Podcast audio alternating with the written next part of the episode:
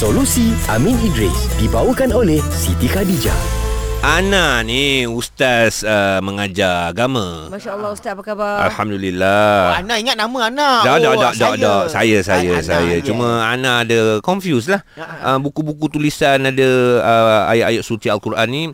Uh, kalau nak disyaratkan, tahu tu syarat? Tahu syarat? Oh yang tering. Ah, kering. Boleh ke tak boleh? Ana confused, Ana confused. Eh, tapi ustaz. Tapi ustaz, itu Ana belum belajar. Ah, jangan belum belajar. Okey, masalah Ana ni samalah dengan Drizan sebab dia kata buku sekolah anak-anak dia, buku sekolah biasa je tapi hmm. ada ada juga Potongan. potongan Ayat ayat-ayat Al-Quran. Hmm. So macam ni dia tak tahu nak buang macam mana. Ah, sebab dia dah shred Quran dah. Kita tahu kan bakar ke uh, apa dah abu tu kita Tanam. tak tahu. Syirat lah Shred. Boleh? Boleh syarat? Okey, sabar sabar sabar. Ah. Betul ni, betul. Ente betul ni ente. Baik, baik. Ana tenang, Ana tenang, Ana tenang. Okey. Kita unta. Okey, pertama sekali cara untuk kita melupuskan sama ada Quran mm-hmm. ataupun buku-buku yang mengandungi ayat Quran, mm-hmm. pertama kita boleh tanam. Oh. Ha, cuma syaratnya jangan tanam di tempat orang lalu lalang. I see. Tanam di tempat yang orang kurang lalu lalang hmm. ataupun orang yang tak lalu lalang. Faham? Yalah sebab duduk dalam tu Quran Orang lalu lalang seolah-olah dia pijak Kita mm macam tak menghormati Quran mm Ataupun cara kedua kan Kita letak di dalam air Hmm. ha, Dan letak dalam air tu Kita ikat Quran tu Kepada batu yang, yang berat Hmm. Supaya bila air mengalir Lama kelamaan Dia akan membuang dakwat pada Quran tersebut Oh. So dakwat tu dia akan mengalir bersama dengan air Faham. Itu cara kedua Baik. Okey, cara ketiga Bakarlah Uh-huh. dan bila kita dah bakar, abu tu dibuang dalam sungai, dia mengalir dengan sungai tersebut. Baik. Ha, cuma ingatan, para ulama bincang, bila bakar tu, bakar Quran tu saja ataupun buku yang mengandungi ayat Quran. Mhm. Jangan kita bakar dalam kita bakar tu sekali dengan sampah. Ah, Ah, okey. kena asing Ah, lah. Kena asing dah. Kita telah macam menghina Quran.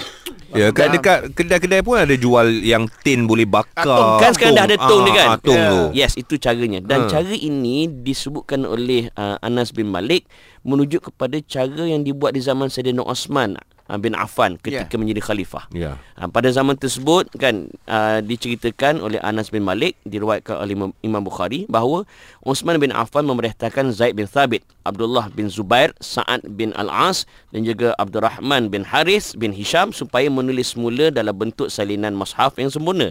Dan Osman berkata kepada tiga orang lelaki Quraisy sekiranya kamu tidak bersetuju dengan Zaid bin Thabit berkaitan sesuatu hal dalam Quran maka tulislah dalam gaya bahasa Quraisy. Sesungguhnya Quran diturun dalam bahasa mereka. Lalu mereka melakukannya sehingga menjadi banyak salinan daripada mushaf dan kemudian Osman pun memulakan mushaf yang asal hmm. pada Hafsah dan dikirim pada seluruh pelosok dunia kemudian Osman memerintahkan supaya mushaf yang selain pada itu dibakar.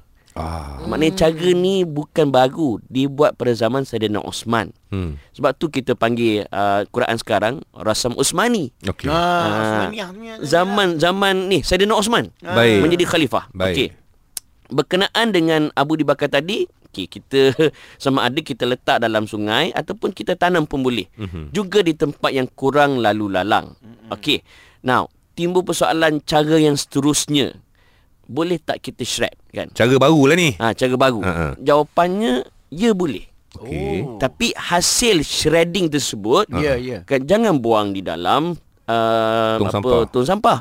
Kan kita kita dah shred semua tu buang dalam sungai ataupun kita bakar yang tadi ataupun kita tanam di tempat yang tidak ada orang lalu lalang. Back to basic tadi Back lah. to basic tadi lah. Right, right. Ha, dan menariknya Malaysia ni di dalam muzakarah Kuasa fatwa kali ke-30 pernah bersidang. Hmm. Pada 22 Ogos 1992 menyatakan bahawa cara untuk pembakaran Quran ke ataupun buku yang mengandungi ayat Quran pertama bahan yang mengandungi ayat-ayat Quran dibakar hendaklah menyeluruh tanpa tertinggal mana-mana bahagian yang tidak terbakar. Oh. Ha, Maknanya itu pertama. bakar completely Bakar terbakar. completely. Hmm. Hmm. Okey. Dan yang kedua bahan-bahan atau debu yang mengandungi ayat-ayat suci Quran yang telah dibakar hendaklah dipastikan dikumpul supaya tidak ditiup angin atau bersepah. Ah. Kan kumpul tadi kan? Betul. Ya. Betul. Okey.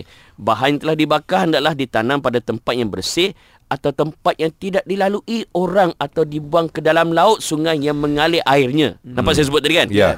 Dan akhirnya kerja- kerja-kerja pembakaran hendaklah dikawal selia oleh pegawai jabatan agama atau pihak yang mahu melupuskan bahan-bahan tersebut. Ini untuk kes kalau pemakaran besar-besaran. Ah, kalau banyak-banyak. Ah yes. Ah. So clear tadi kepada yang bertanya kalau Ya. shred berbalik pada asal tadi. Ah. Shred-shred juga Lepas tu buat macam awal tadi lah Betul. Ya. Dan saya tambah sikit, korang boleh je Google pusat pelupusan Al-Quran near me. Sebab Ah. setiap Ada, eh? negeri memang Ada. disediakan. Solusi Amin Idris dibawakan oleh Siti Khadijah. Abang dah beli hadiah untuk isteri abang? Kalau belum lagi, jom mulakan hari ini. Berkunjung ke butik Siti Khadijah berhampiran dan dapatkan telekong Siti Khadijah sekarang. Info lanjut layari www.sitikadijah.com.